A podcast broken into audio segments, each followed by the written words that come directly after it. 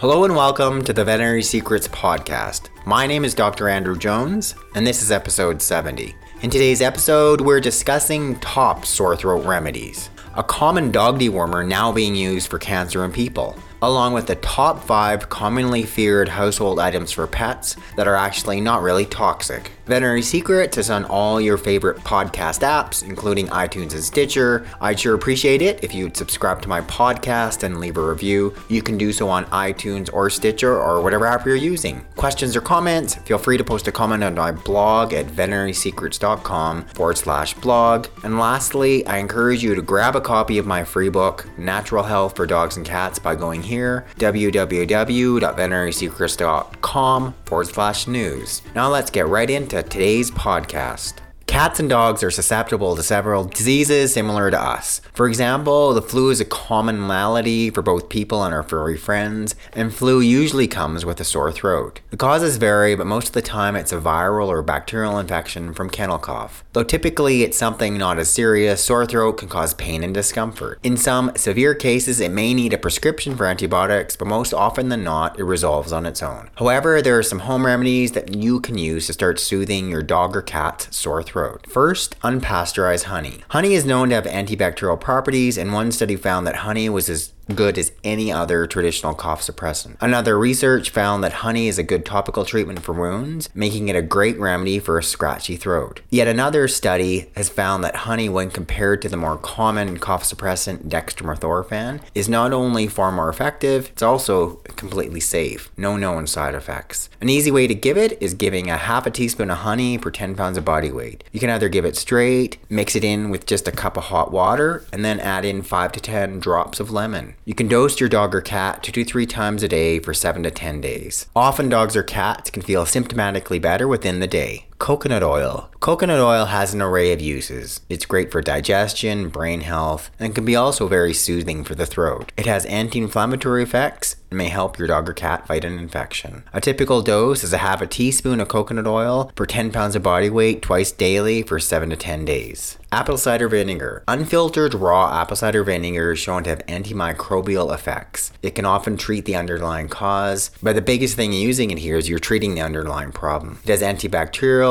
antifungal, and antiviral properties. The way you can give it to your dog or cat is mixing one teaspoon of apple cider vinegar per 20 pounds of body weight with honey, and that way you can also make it much more appealing, getting rid of that acidic, sharp taste. If your dog or cat refuses to drink it, you can just squirt a syringe filled of that into your dog or your cat's mouth. Once again, you can use that for anywhere between 7 to 14 days. Fresh ginger tea. Ginger has been used for hundreds of years for its antibacterial, antiviral, and also just plain old sore throat properties. It has antibacterial, anti inflammatory, and it's just that mild, spicy aftertaste is often soothing to the throat. One way to use it is peeling fresh ginger root, cut it up really finely, making about a tablespoon of that, adding that to a cup of water, simmering for about 15 or 20 minutes. Then you can add a, about a teaspoon of honey to mellow down the taste of the ginger. Pretty standard dose of that is about one tablespoon per 10 pounds of body weight, twice daily for 7 to 14 days. Elderberry. For what is elderberry? It's known as sambucus. The berries and the flowers of the elder plant are used as medicine. It's one of the most studied elderberry benefits is its powerful immune boosting properties. The berries contain things called anthocyanidins, which are known to have immune stimulant effects. A 2016 study published in Nutrients showed that elderberry supplementation was able to reduce the cold duration and severity slash symptoms of air travelers. Travelers using this herb from 10 days before travel travel until four to five days after travel experienced a two day shorter duration of their colds, as well as well as a noticeable reduction in cold or flu symptoms. There are many studies that have found benefits to support the use of elderberry syrup for flu symptoms. The flavonoids found in the extract bind to H1N1 human influenza virus, as well as the H5N1 avian influenza virus. Elderberry not only treats many of the more common causes of sore throat, but it is also a powerful anti inflammatory, making it especially especially helpful for painful inflamed throats. A typical elderberry dose is 1 teaspoon of the concentrated elderberry juice per 10 pounds of body weight twice daily. Licorice root tincture. Licorice root has been shown to alleviate pain, has been used as a pre surgical mouthwash, has documented antibacterial, antiviral properties, along with anti inflammatory properties. Studies with people show that it helps recover after surgery. Sucking on a single lozenge containing licorice, beginning 30 minutes before having a tube inserted through the mouth into the trachea, reduces cough following surgery by about 50%. Also, gargling with licorice fluid before intubation reduces complications when bre- the breathing tube is removed. Avoid using licorice root if your dog or cat has underlying organ or heart dysfunction. I find that licorice root works really well in combination with honey and elderberry. A pretty typical dosage is 0.5 mils of the licorice root tincture per 20 pounds of body weight. You can mix that with 1 teaspoon of honey plus 1 teaspoon of elderberry juice. And this can be given to your 20 pound dog 2 to 3 times a day for 7 to 10 days. Dog dewormer working for cancer in people. Korean cancer patients are rushing to pharmacies to buy fenbendazole. It's a dog antiparasitic, and there's a YouTube video which has gone viral claiming that this drug has cured a U.S. terminal cancer patient. What it's mentioning, uh, the name of the person is Joe Tippins. He was diagnosed with small cell lung cancer in 2016. According to the videos, doctors told Tippins that he only had only three months to live, as the cancer had spread to his whole body, including the liver, pancreas, bladder, stomach, and bone in January 2017. Later, while attending a clinical trial at the MD Anderson Cancer Center in Texas, Tippins allegedly stumbled on a veterinarian's statement on an online forum. It argued that the dog dewormers were effective in treating various types of cancers in rat experiments, and that a scientist who had stage 4 brain cancer saw his cancer cells disappear after taking this common dog dewormer for six weeks. Tippins also found an article in a journal called Scientific Reports that mentioned fenbendazole fenbendazole starves and kills the cancer cells. So after he took this fenbendazole, this dog dewormer, also known as Panacur, for three months, uh, Tippin's PET scan showed no sign of cancer, and an additional PET scan in September of last year confirmed that he was cured of the cancer. This video is rapidly spread uh, throughout the community and along social media. And since that time, actually pharmacies have actually run out of, of stock of this drug, fenbendazole. There are some cautions, and this is first reported in the article. Uh, uh, coming from certain ministries saying fenbendazole has not been tested in people, and they're saying that cancer patients should not take the drug. The journal mentioned in the YouTube video claims that fenbendazole is effective in treating cancer is an experimental study on non-human cells, and there have been no, no human studies conducted on using the drug. A search in PubMed, a search engine accessing the Medline database of references and abstracts on life sciences and biomedical topics, also confirms some of these claims.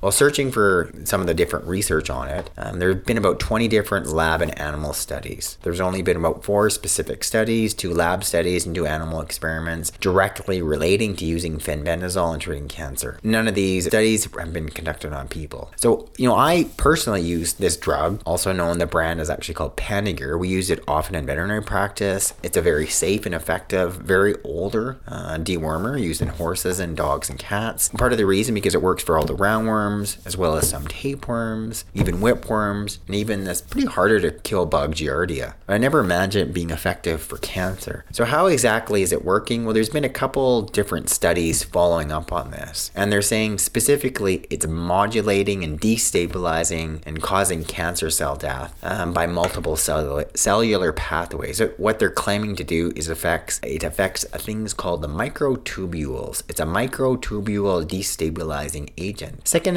Additionally, there are some of the people wondering about a potential link between parasites, chronic inflammation, and cancer. And they gave the example, you know, anytime you have chronic cell injury, you know, say, i.e., say a sunburn, for instance, it gets repeated and repeated and repeated, then you're much more likely to have that area to uh, become cancerous because those cells have been damaged. So, what about for doses? Well, doses that have been sort of published uh, via the internet for people uh, average about 10 milligrams per kilo. The regimen people are taking is four days on, three days off. As far as specific types of cancer, obviously this type of uh, lung cancer, but I think people are taking for an array of different cancers, especially some of the ones that are harder to treat, uh, such as colon cancer, pan- pancreatic cancer. If I were to treat a dog, so I had many clients and pet owners say, like, what about using it for dogs, for cats? You know, it's a really safe, uh, conventional medication, relatively inexpensive, available through your veterinarian. And if I had a dog, once once again, with a pretty serious type of cancer, I hope I don't, but my last two dogs, both have had cancer, no question I'd be using Panacur. Most of the time when we're dosing our dogs, it would be the dose would be 50 milligrams per kilo once a day for four days. And that was the typical dose to say treat a dog that, to deworm them, treat them for Giardia. If I was to dose my dog for cancer, I would dose them at 50 mg per kilo once a day for four days, have three days off, repeat this course throughout a month, and then see if it's being beneficial or not. The last part of today's podcast don't panic. Here are five items pet parents don't need to worry about. Our pets are often curious and they love to explore our houses for things to play with or just try to chew on. Fortunately, not every ingestion is going to be a cause for panic, so the ASPCA, the Animal Poison Control Center, has put together their top five list of commonly feared items that you shouldn't be mindful of, but you know shouldn't panic over if your pets get into them. The first one is silica gel. These desiccant and oxygen absorber packets that can be found in shoe boxes, handbags, etc. Sometimes they're found in just packages of jerky, pill bottles. If your pet gets into them and ingests a sil- silica gel packet, an oxygen absorber or desiccant, mild stomach upset is typically all that's seen. If you got a small dog, for instance, a cat, and the packet is plastic and on the larger size, there is the small risk that this could get stuck in their stomach or intestines and cl- cause a blockage, but this is very uncommon. Number two, most birth control pills have a very low concentration of hormones. If your dog, for instance, were to ingest even a whole packet of pills, it would just lead to mild stomach upset, such as vomiting and possible diarrhea. Often, you should be more worried about the pla- plastic packaging than the actual pills. If enough pills are ingested by your pet, changes to the bone marrow can be seen. How this would usually take hundreds of pills in a medium sized dog to be a problem. As strange as it may sound, cats and dogs love to eat ant and cockroach baits. These baits usually contain peanut butter and are sugar to attract the insects, meaning they're really tasty for pets as well. Luckily, there's such a small amount of the bait in these products that stomach upset is typically the only problem that's seen. Just like with birth control pills, oftentimes it's the plastic packaging is the bigger concern because it can potentially cause an intestinal obstruction. Glow jewelry, it can seem really highly toxic, you know, because pets tend to show pretty dramatic signs when they bite into these products. Typically, they're going to drool, retch, gag, shake their head, sometimes even vomit after biting into the glow jewelry. This is because the material inside the, the glow jewelry itself is very bitter. Good news, these ingestions are not serious, and the most you can usually expect is just the drooling as a result of the taste. Number five is toilet tank tablets. They tend to be a common concern for pets who love to drink out of the toilet bowl. As long as the product has been diluted in the toilet water, you should only see mild stomach upset. However, if your pet chews directly on one of these tablets, it can result in chemical burns. And then you're going to need to be seeing your veterinarian and having some specific veterinary care. So, in summary, while these products don't cause too much for concern, any incident should be looked at, looked at on a case by case basis. If your dog or cat has ingested something foreign,